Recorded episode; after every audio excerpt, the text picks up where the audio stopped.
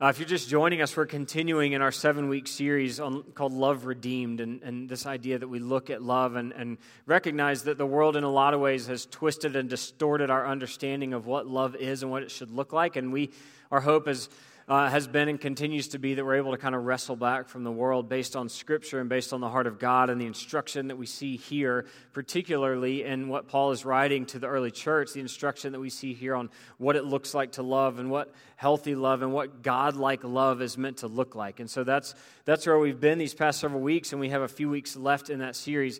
Uh, and, and, I want to begin by, by just saying, you know, this morning uh, we, we, we, spent the past three weeks in 1 Corinthians 13, and that's a challenging passage in and of itself. And we're just going to continue uh, to invite the Holy Spirit to tighten the screws um, because we're going to be in Romans chapter 12 this morning, uh, again at the hand of Paul writing to the church in Rome. Uh, I, I, believe God's going to ask more of us than, than God has asked of us these past few weeks. Uh, so if the past few weeks have been difficult, know that if you get frustrated or feel uh, convicted. It's not Vern, it's the Holy Spirit. So don't get mad at me.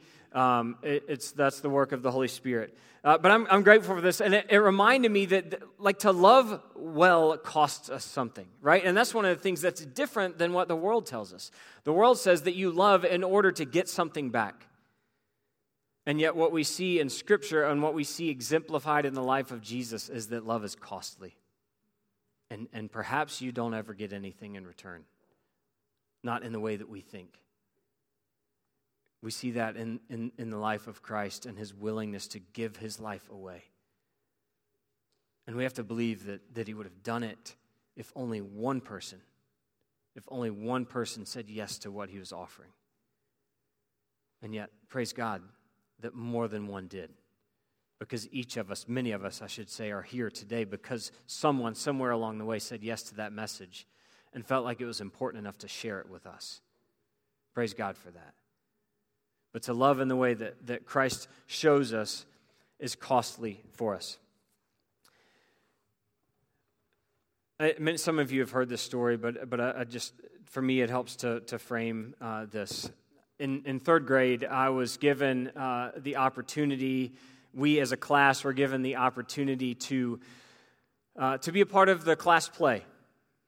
And, you know, so naturally I said, yes, absolutely. I would love to be a part of the class play. What I didn't understand was that the class play, what the teacher meant was that the, the third grade class, like the, the grade is what she should have said. Because I thought I'm just going to have to stand up in front of my classmates and, and perform and, and, and be this character. And that, that was easy for me. I used to pretend that I was a different superhero every day that I went to preschool. Wonder Man, Wonder Woman, Superman, Batman, Robin. Like I didn't discriminate. You know, one half or both of the Wonder Twins, uh, whatever. Like it, I just wanted to be a different superhero. So the thought of acting that that was fine. And really, also there was a girl in my class that I had a crush on, and and so any opportunity to try to impress her, um, because the Valentine's didn't that didn't work out so well. Uh, and and this you know like you you have valentines that you like everyone makes a cute box or a bag and you go and you stick valentines in the you know in, in your classmates you know boxes when you get to school that day and then there's time to open them and and i wrote on everyone's your friend uh, gresham that's what I, uh, my name is vernon gresham so you can call me vern or gresham i'll answer to both they're both my name but vern is a nickname that kind of stuck after high school uh, but so your friend gresham and and, and except for this one, this one girl in my class, I wrote Love Gresham. Thinking like I, I'm just, I'm just conveying to her where I feel like, you know, I, where we should land. And, and I'm, I'm so excited about this moment that she will open it because I think it's like she's just gonna, this, that's it. I mean, what, how, how could she not respond in, you know, like reciprocate that love?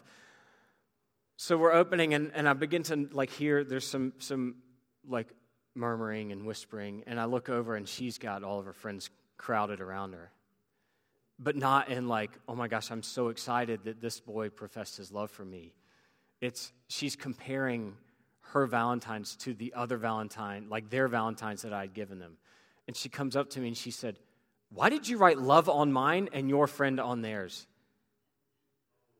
i was devastated I wanted to, I mean, I, I was like, you know, that was it. that was it. That she did not reciprocate my feelings. She did not feel even remotely the same way that I did. She liked some boy who was in another class. So it comes, you know, it's, it's playtime, and I'm thinking, look, I, I'm still, I still believe there's a chance. You know, I, am like, um, uh, you know, what's his name in Dumb and Dumber? Like, one in a million. And he's like, So you're saying there's a chance? You know, I'm, I, I still think there's a chance. And so I, I, am, I volunteer for the class play, and I'm excited about my one line that I have to give. And then the teacher calls me the night before and says, Hey, so and so is sick. Could you uh, take on this other role? I was like, Sure. How many lines? Well, there's like 12 lines for this one. And I'm, this, I'm thinking, No, there's no way. There's no way that I can do this. So she reads them to me over the phone, and I'm writing them down and I'm practicing. And I get up there and I just bomb it. Absolutely, like just made up lines that I thought this character would say. All because I wanted to impress this girl because my love for her was so deep. And I wanted to love her in response. There are times as followers of Christ when we are going to have to step into situations that are uncomfortable. There are times when it is going to cost us, it is going to wound us. There are times when more will be asked of us than we are prepared to offer, and there will be times when we do all of those things and we get nothing in response. And yet, the call for us is to continue, to continue to do the same, because in doing so, we are a reflection of Jesus. If you would, in honor of the reading of God's word, please stand. If you are able, if you're unable, in your hearts, let's honor God's word. Romans 12, beginning with verse 9, Paul writes Love must be sincere. Hate what is evil, cling to what is good, be devoted to one another in love. Honor one another above yourselves. Never be lacking in zeal, but keep your spiritual fervor serving the Lord. Be joyful in hope, patient in affliction, faithful in prayer. Share with the Lord's people who are in need. Practice hospitality. Bless those who persecute you. Bless and do not curse. Rejoice with those who rejoice. Mourn with those who mourn. Live in harmony with one another. Do not be proud, but be willing to associate with people of low position. Do not be conceited. Do not repay anyone evil for evil. Be careful to do what is right in the eyes of everyone. If it is possible, as far as it depends on you, live at peace with everyone. Do not take revenge, my dear friends, but leave room for God's wrath. For it is written, It is mine to avenge, I will repay, says the Lord. On the contrary, if your enemy is hungry, feed him. If he is thirsty, give him something to drink. In doing this, you will heap burning coals on his head. Do not overcome, do not be overcome by evil, but overcome evil with good. This is the word of God for us, the people of God. Thanks be to God. Paul is writing to obviously the church in Rome, and the church in Rome that is a community of faith, a community of believers who are made up of, of Jewish converts to Christianity, but then also non Jewish converts to Christianity. And, and there was a time after the, the church had been formed and it had existed for a while. This church came um, into existence pretty early on in Paul's ministry, and yet this is one of the last letters that Paul wrote. In fact, it is Paul's deep desire to be able to visit the church in Rome. He has such a heart for this church that is, that is kind of nestled down in or stuck down in, in the midst of what would have been the epitome of culture and cultural influence uh, at that time. Like Rome, remember, was kind of the superpower of the world at this time, uh, particularly in that part of the world. And so Paul understood that there were things that the church in Rome faced that he, he wanted to come and encourage them. He also felt like this, if, if, if we could strengthen this church, then this would be a great launching point for him to continue his ministry um, westward. And, and so this is, this is what Paul uh, in, intends, um, intends to do. And, and, and, part of the reason that he's writing this letter is because um, after Emperor Claudius came to power, he invited, asked, forced the Jewish Christians to, to, leave, uh, to leave Rome. And then after a period of time, they were able to return. Well, they returned to a church that doesn't look much like the church that they left. And, and they, they realize and, and recognize and are bothered by the fact that there were some customs that they continued to retain uh, as being Jewish people, that those things were no longer a part of the life and the fabric of the church. And, and so there, there began to be some infighting and some division. I know that never happens in churches today, it was only isolated uh, to the church in Rome. Uh, and I, I'm kidding, obviously, but for the, for the Jewish Christians who were returning, they had this idea of this is what church should look like based on their tradition and based on uh, generations of teaching. And, and much of the ink that was, that was spilled, much of uh, what was written, and much of even what was dealt with in, uh, in Luke's account uh, in Acts of the early church, there were some things that they had to decide. Wait, are, are we, d- does being a Christ follower mean that we're, we're freed into something, or do we continue to follow the law, or do these converts to Christianity, like, do the men have to be circumcised? Like, because we did, and, and that's so. So they had some ideas of how you know what church should should look like, what it meant to be the people of God, and in, a, an amazing way, Paul begins in chapter one and, and just lays out like, hey, this this is who God is this is what God has accomplished in the person of Jesus, and this is what it means for you as a people. Like the, the, the thing that levels the playing field, the thing that connects and unites all of us is that we are broken people who are in desperate need of a Savior. And, and the law, which you, you know, Jewish Christians so revered, the law is important, but the law is not what is going to save you. The law is what reveals to you the depth of your need for a Savior. Right? The law was important. The law revealed to the people of God hey, as a people that I am rescuing out of captivity, I, I want you to, to look and, and to live in a way that, that it's set apart and that is reflective of who I am. The law wasn't about God just being mean, right? Like you shouldn't have gotten yourselves into captivity in the first place. I've rescued you from captivity. Now you have to pay the price by following all these laws that to us would seem like oppressive.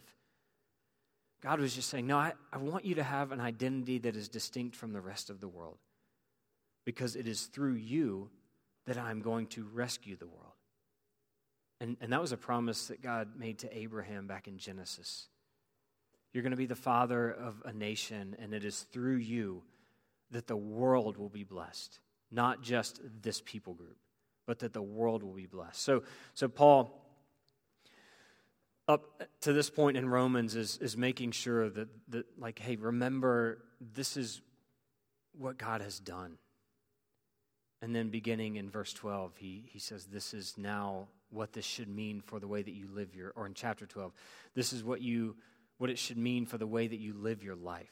Your life should be reflective of the fact that God has accomplished the impossible in the person of Jesus to make life possible for you a life that's not based on your ability to keep rules and to follow the law, but a life, a life that is based solely on what Jesus accomplished on the cross and giving himself so that you might be forgiven for the times that you stepped outside of what God says was best for you. Because of that, because of what you have been given, because of this gift that you were offered, that you continue to be offered, this gift that none of us deserve, it should impact the way that you live your life. And so, chapters 12 and 13 in particular, this is what Paul is focusing on. If we were to go back up and look at verses 1 and 2 in chapter 12, therefore I urge you, brothers and sisters, in view of God's mercy, that is this unmerited favor, favor in your life. In view of God's mercy, to offer your bodies as a living sacrifice, holy and pleasing to God. This is your true and proper worship. Do not conform to the pattern of this world, but be transformed by the renewing of your mind. Do not conform to the pattern of this world, but be transformed by the renewing of your mind. There are so many ways, some subtle, some more overt, but so many ways that we, as followers of Christ, that we, as the church, are allowing the patterns of the world to influence our understanding of what it means to be the people of God. And to that, Paul would say, Don't conform yourself to the pattern of this world. You are called to live in a way that is set apart. Now, thank goodness for us and thank goodness for the church in Rome, in the same way that Paul did in 1 Corinthians 13. He didn't just say, hey, if love is not at the foundation of everything that you do, if love is not at the foundation of your exercising of these gifts, then, then those things don't really matter, and then just left it at that for people to define for themselves what love is. Instead, Paul says, Don't conform any longer to the pattern of this world, but be transformed by the renewing of your minds. Be transformed. That means your life should begin to look different. Then Paul goes on to say, This is how your life looks different. Because Paul understands the human tendency because he himself is human. And he himself, if you look at Philippians chapter 3, is very honest about what he once thought was important and the thing that Jesus rescued him from.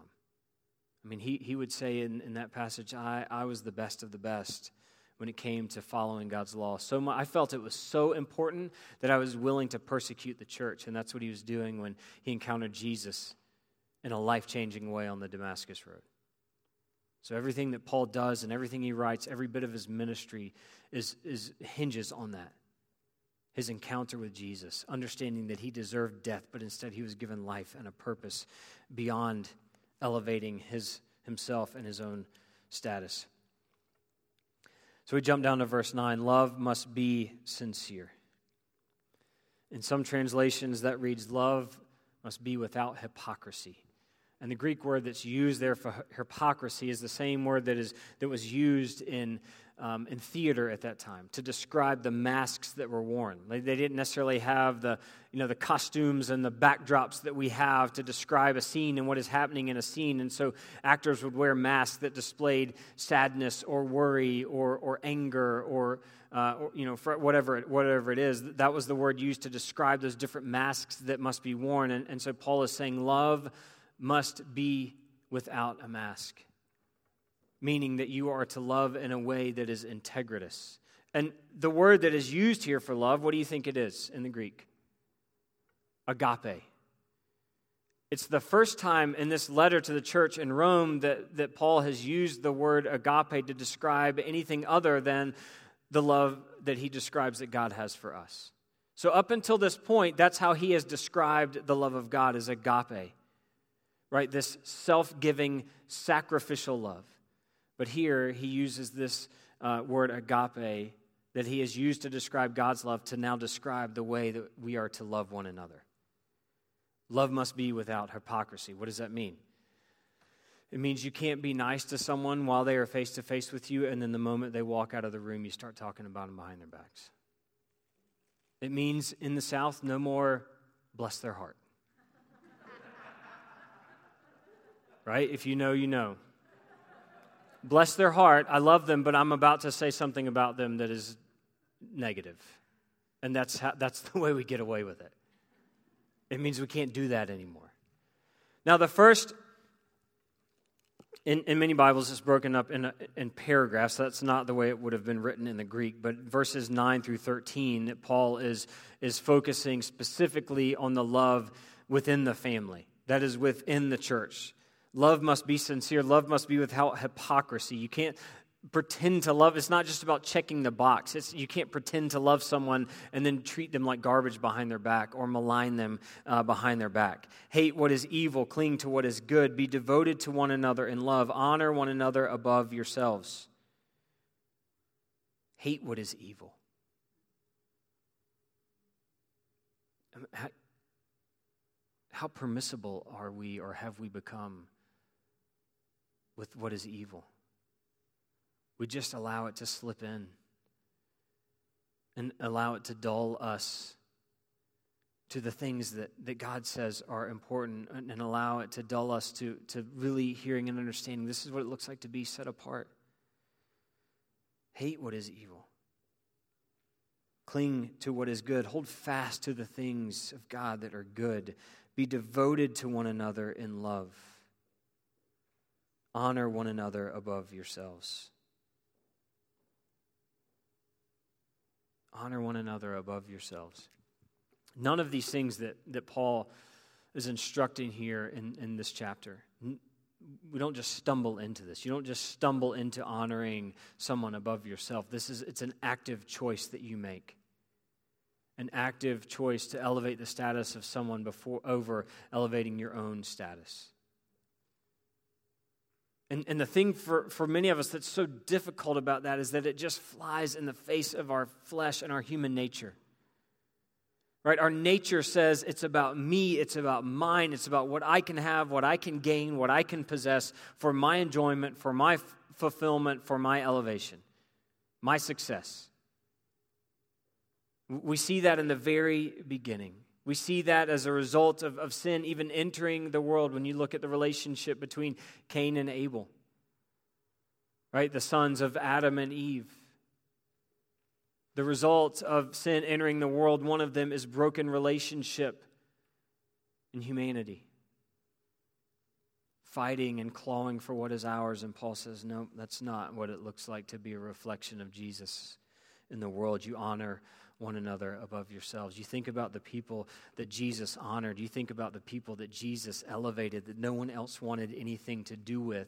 When lepers were calling out, unclean, unclean, because they couldn't be around anyone. In fact, they, they, were, where they were meant to live on the outskirts of, of civilization, and yet when they had to be around people, they had to call out, unclean, unclean, so people could run away. Well, guess what Jesus did when he encountered them? He didn't turn and run the other way, he went to them. He showed them that they matter. Who did Jesus love to have table fellowship with? Prostitutes, sinners, and tax collectors. I love how tax collectors gets their own category. But these were people that would have been considered outside of the fellowship. They weren't deserving to sit at the same table as the people of God, and yet Jesus showed them worth by saying, No, you have a seat at my table. Who are we not honoring above ourselves that God might be calling us to honor? And remember, this is, this is just within the family of God. We haven't even gotten to dealing with those outside of the family. Verse 11 Never be lacking in zeal, but keep your spiritual fervor serving the Lord. It's important to take that sentence in its entirety. Never be lacking in zeal. Keep your spiritual fervor. Some of you are like, oh, yeah, I got that. I am on fire for the Lord. Watch me when I worship. You should hear me when I pray. Look over my shoulder as I'm reading scripture. Those things are all important, and those things are absolutely an opportunity for our affection for God to be stirred, an opportunity for our focus to be fixed on God. Because all of this begins to fall apart when we take our eyes off of Jesus. That's why the author of Hebrews says, Fixing your eyes on Jesus, the author and perfecter of our faith, run with perseverance the race marked out for you. Don't worry about who is running next to you at your right or your left. I mean, notice them because it's probably good to have people running alongside you, but don't get so focused on what someone else is doing that you take your eyes off of Jesus. Because it all begins to fall apart when we do that. The Jewish Christians coming back to Rome had a problem because they had taken their eyes off of Jesus and they were more concerned with what their brothers and sisters were doing than with what Jesus was calling them to do.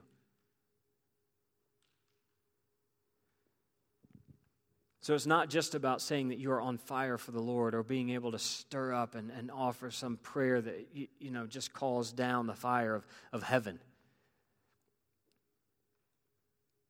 It's about fixing your eyes on Jesus, keeping your enthusiasm for what? Never be lacking in zeal, but keep your spiritual fervor serving the Lord. Don't ever lack the zeal of serving. Don't ever lose your spiritual fervor in serving the Lord. We all know what it is. Gosh, I hope. I hope you know what it is to have time off from your work, as a student, as an athlete. We, know, we all know what it looks like to have time off, and we relish in that time off.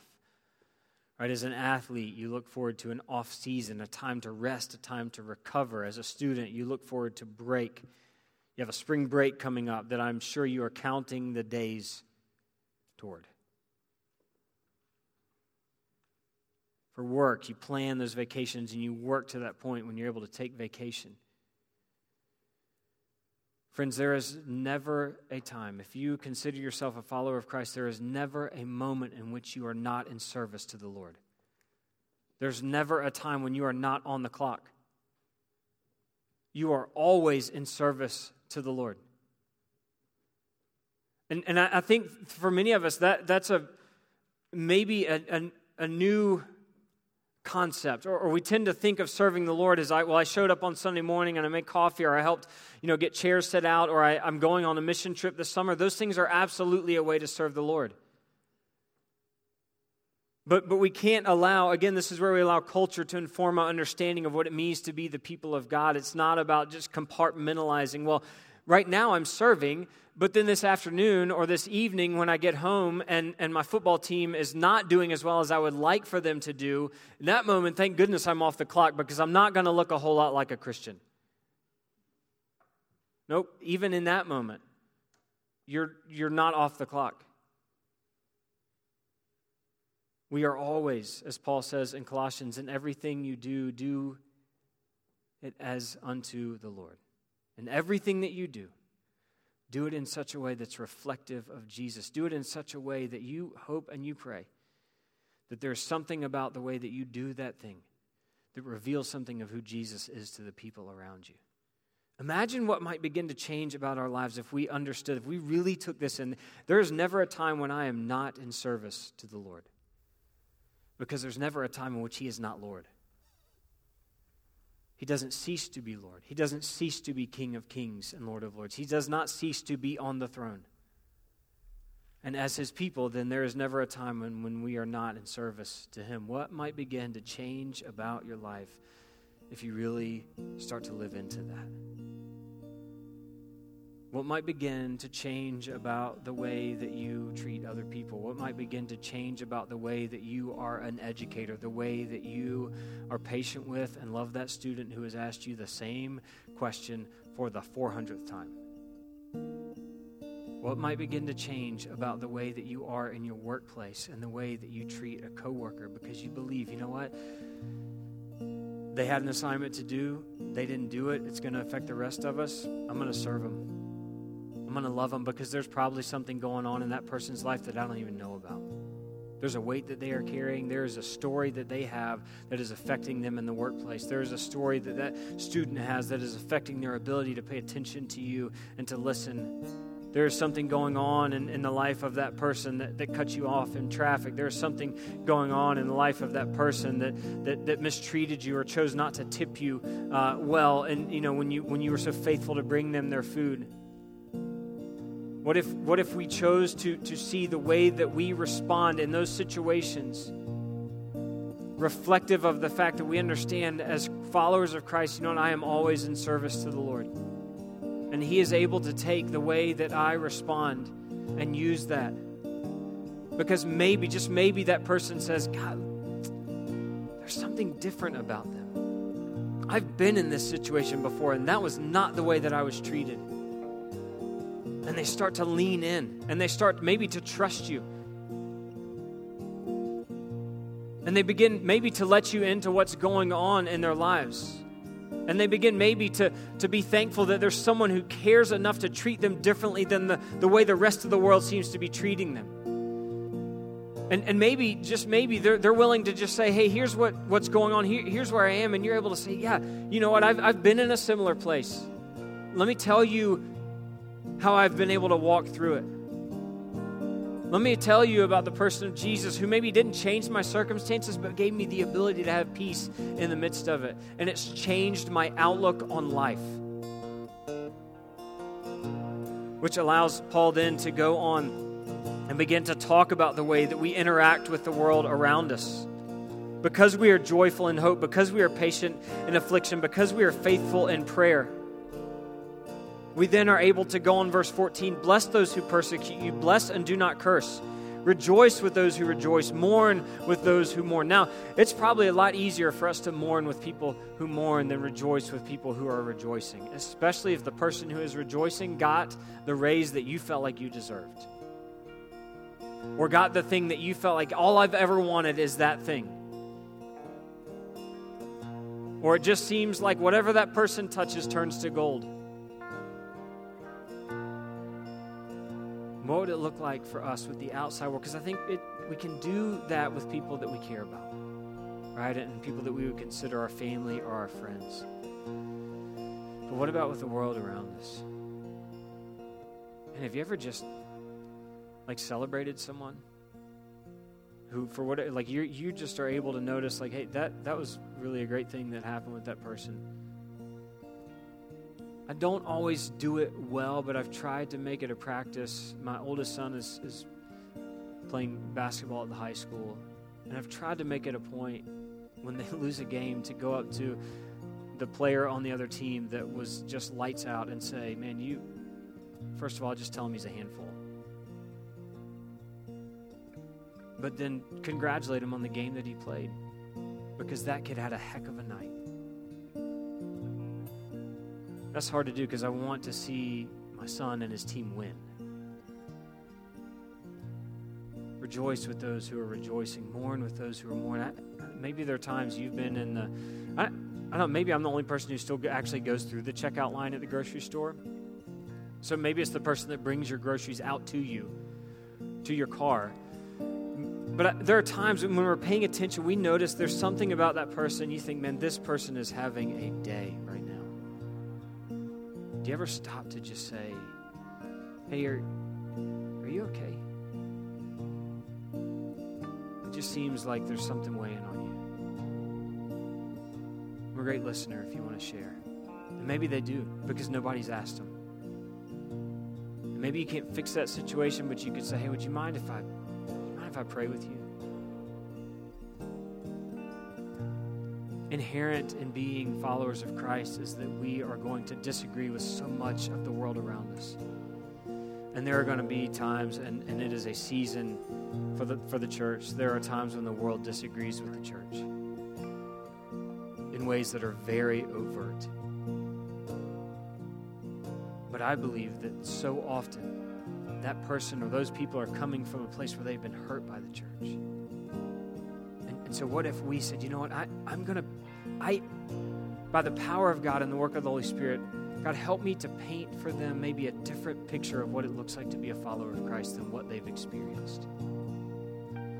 So that when I am persecuted, when I am mistreated, I can bless those who are cursing me. I can choose something different.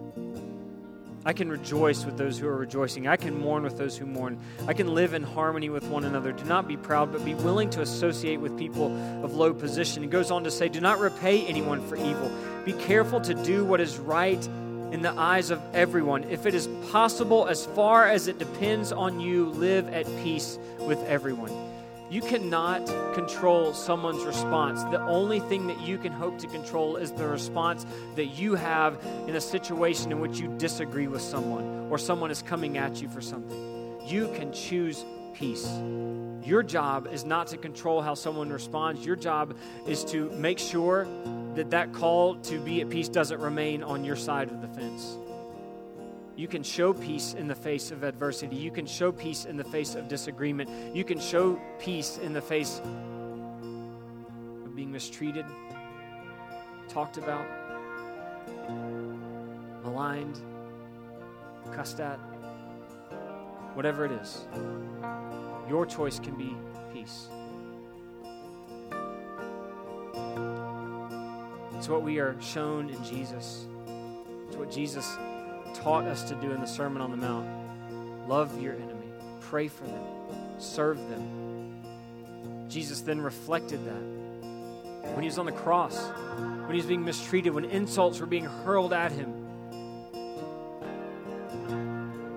He didn't say, Okay, Father, now that we've got them all stirred up, go ahead, bring the heat, wipe them all out.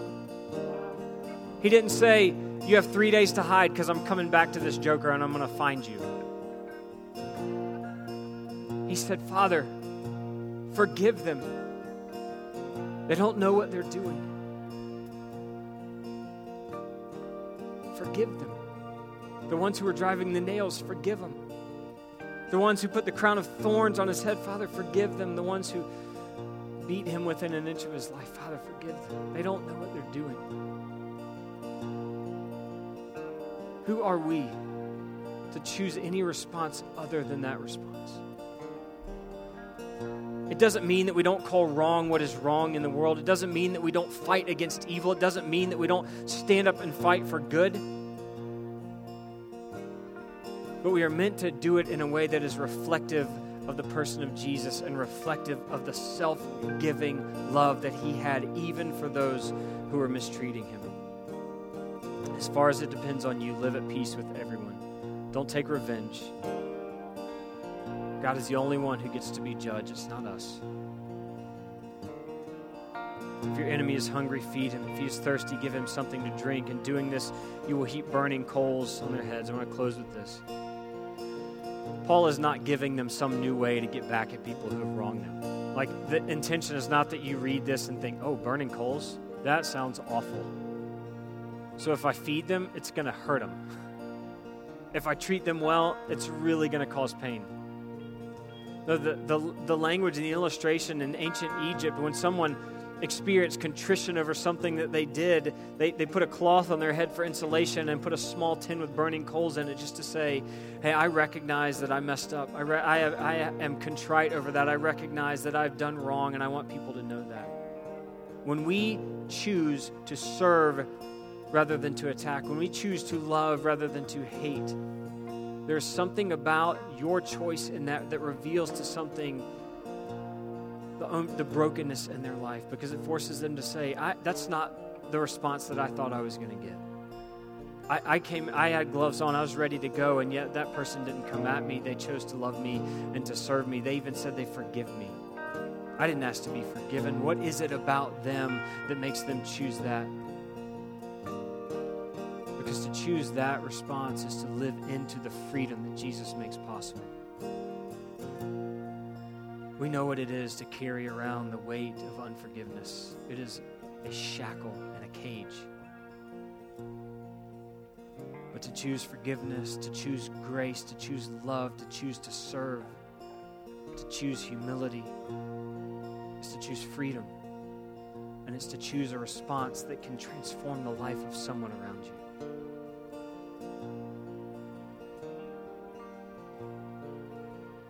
These are the marks of a true follower of Christ. It's not an ideology, it's not a given political party. It is to remodel in your life and reflect in your life the person and the love of Jesus. And the way that we do that is to remain connected to Him. May we be a people who love each other well. And may we be a people who love well outside of the family in such a way that people want to be a part of who God is and what God is doing.